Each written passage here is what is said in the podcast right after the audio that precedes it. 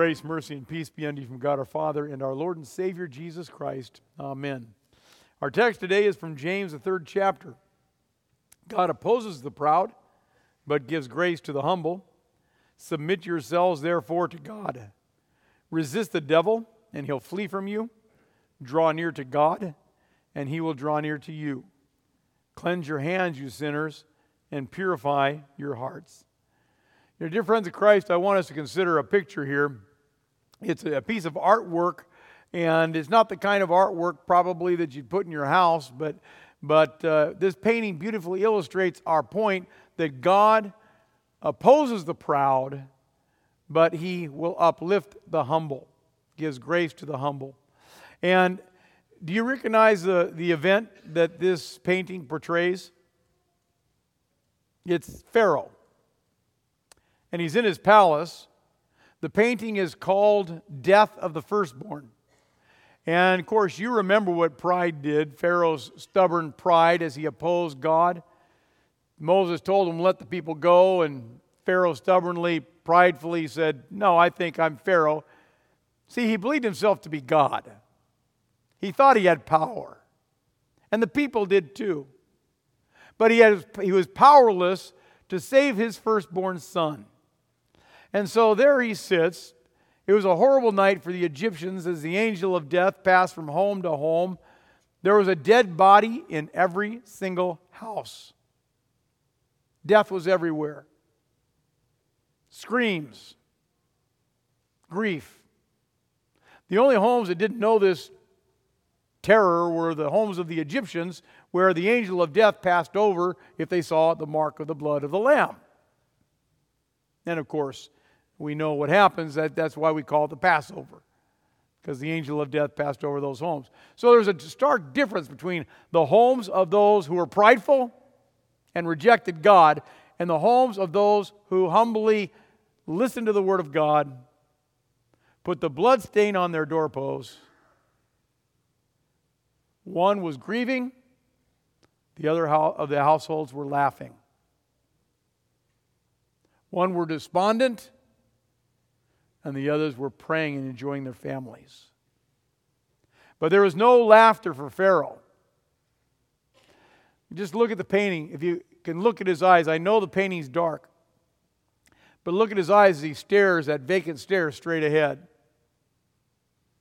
He's defeated. He's angry. There's nothing he can do to save his son. God has acted. He is not more all powerful than God Himself.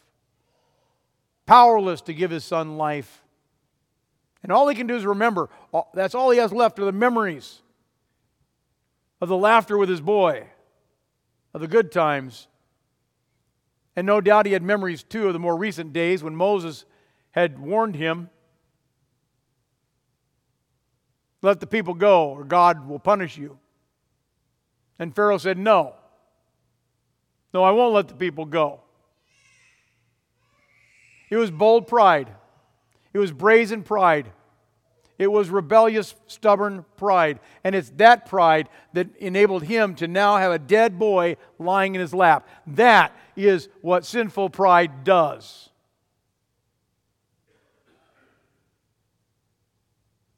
Do you think it's wise to say no to God? Now, God makes his opinion very clear on all this. If you are, our text says, if you are bitterly jealous and you have the same attitude in your heart, if you're filled with self centered ambition, pride, don't brag. Don't say that you're wise when it's not true. That kind of wisdom doesn't come from God from above. That kind of wisdom belongs to the world. It's self centered, it's even demonic, it's satanic. And wherever there is jealousy and rivalry, there will be disorder, and there will be disorder of every kind of evil. Do you think it's wise to say no to God? Do you think it's wise to say no to the God of Abraham, Isaac, and Jacob? Pharaoh was prideful, he was stubborn. He was he insisted, he was willful. On doing his own thing, arrogant. He was like every other person on the face of the planet. We all think more of ourselves than we ought. We really do. Paul warns I ask you not to think of yourselves more highly than you should. Now, Moses and Aaron didn't. They were humble. Moses and Aaron respected the Lord. And Moses and Aaron, as priest and prophet, would occasionally step into the presence of God. And they'd stand in the presence of God in a humble way. They stood before God differently. Pharaoh stood before God in pride. They stood before God differently. Pharaoh stubbornly refused to listen to the Lord. How about you? Do you ever stubbornly refuse to listen to the Lord? Just stubbornly choose to do your own bidding? Are you guilty too of that sinful, selfish rebellion? Look at the painting. That's what prideful rebellion leads to death, eternal death.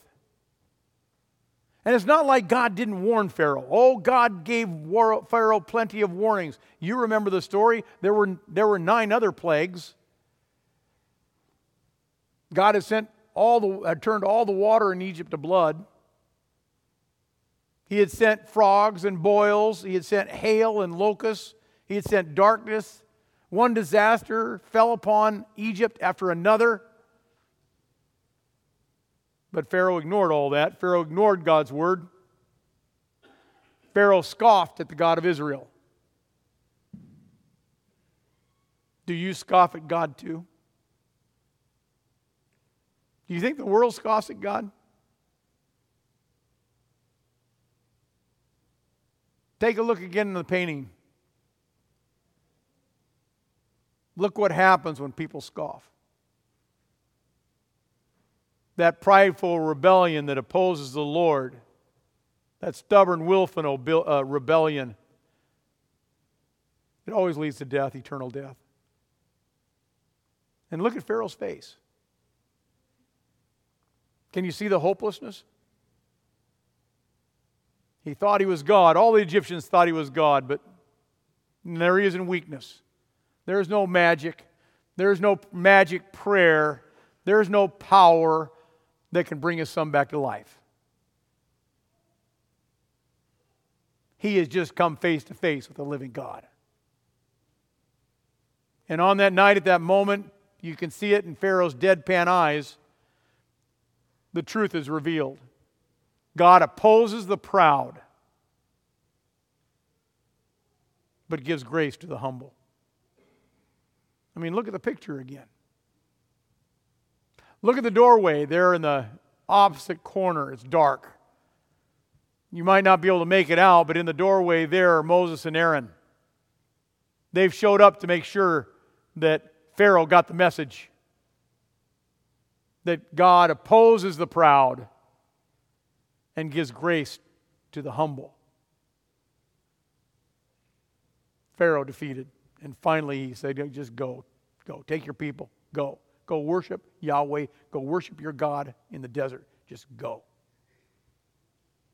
Well, let's now turn to our text. Because these are the words of James.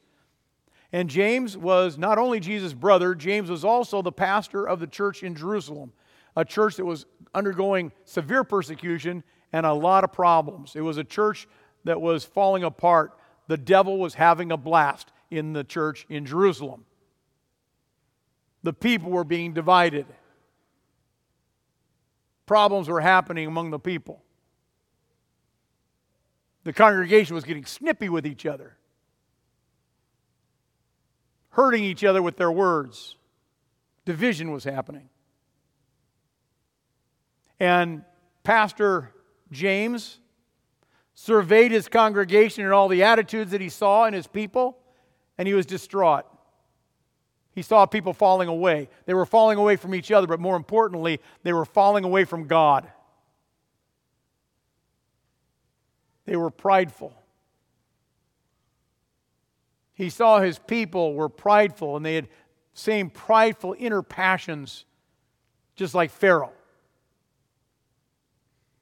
They too had fallen into the sin of pride.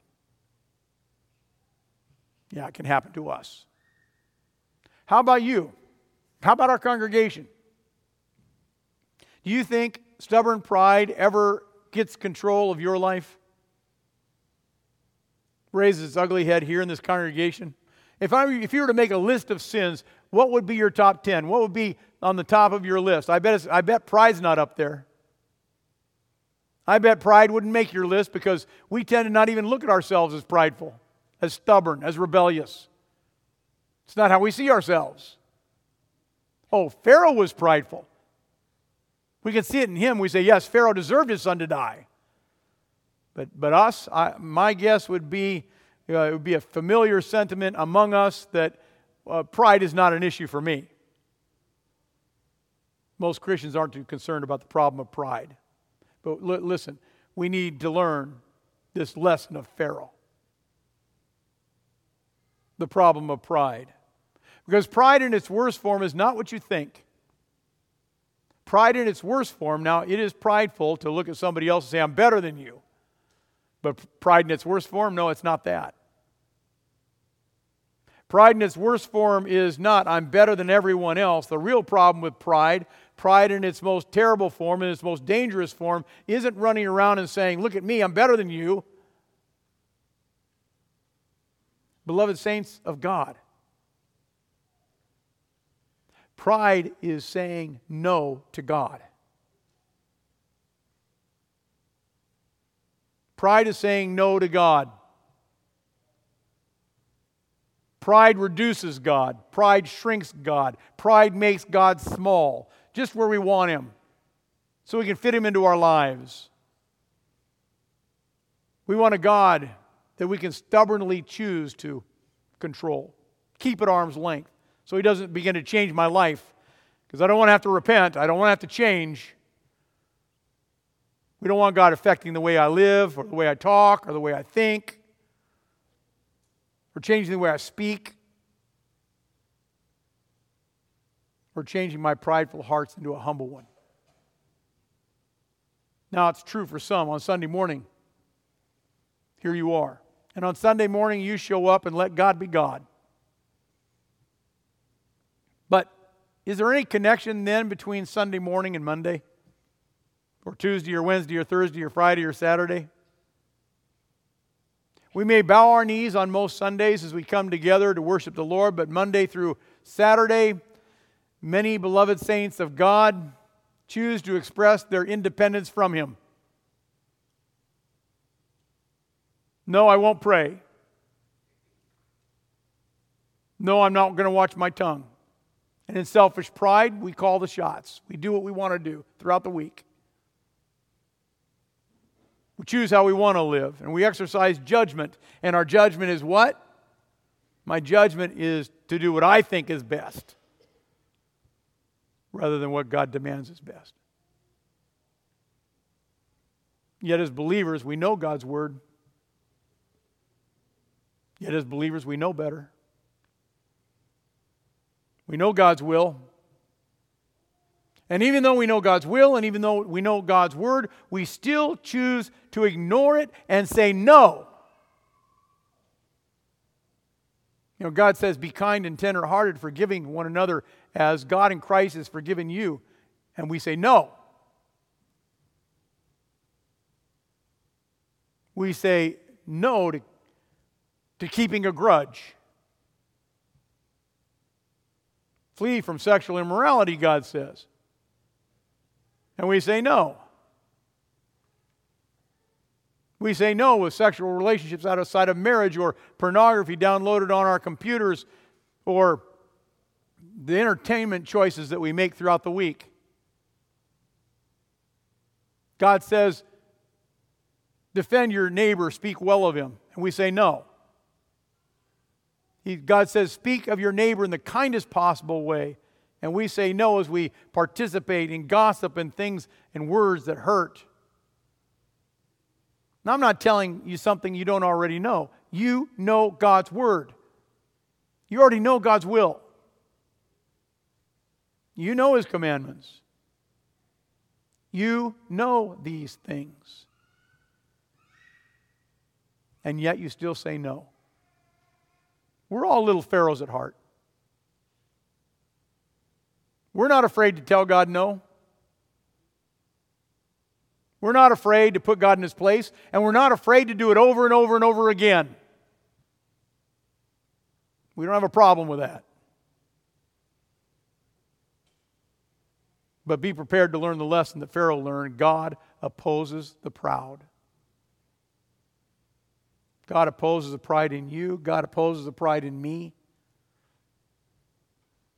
And that's why God has done something about it.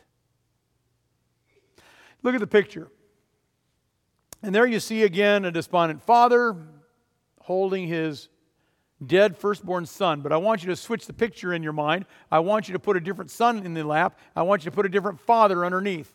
I want you to think of God the Father holding his only begotten son.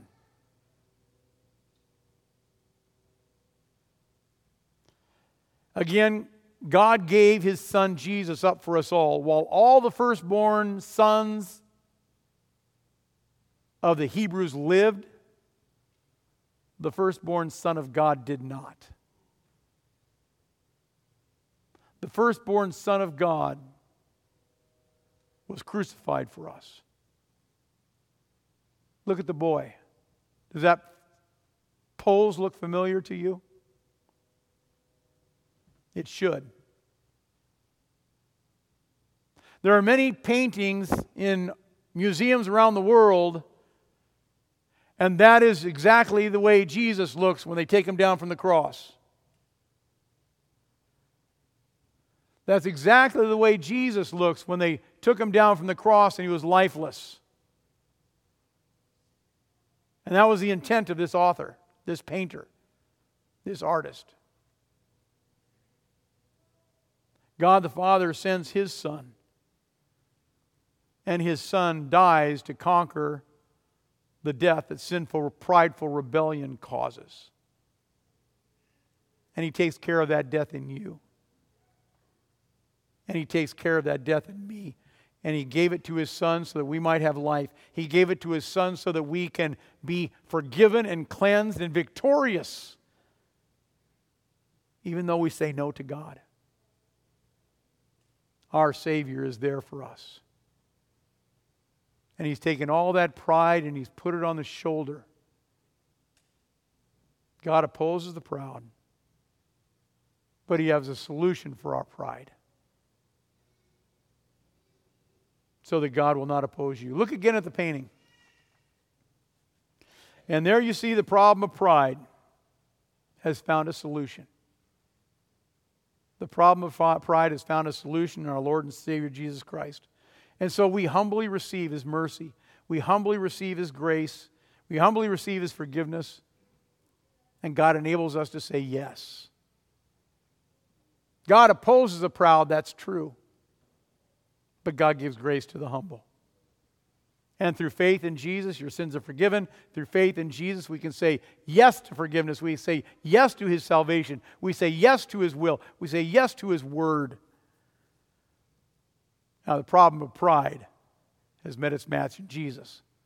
Amen.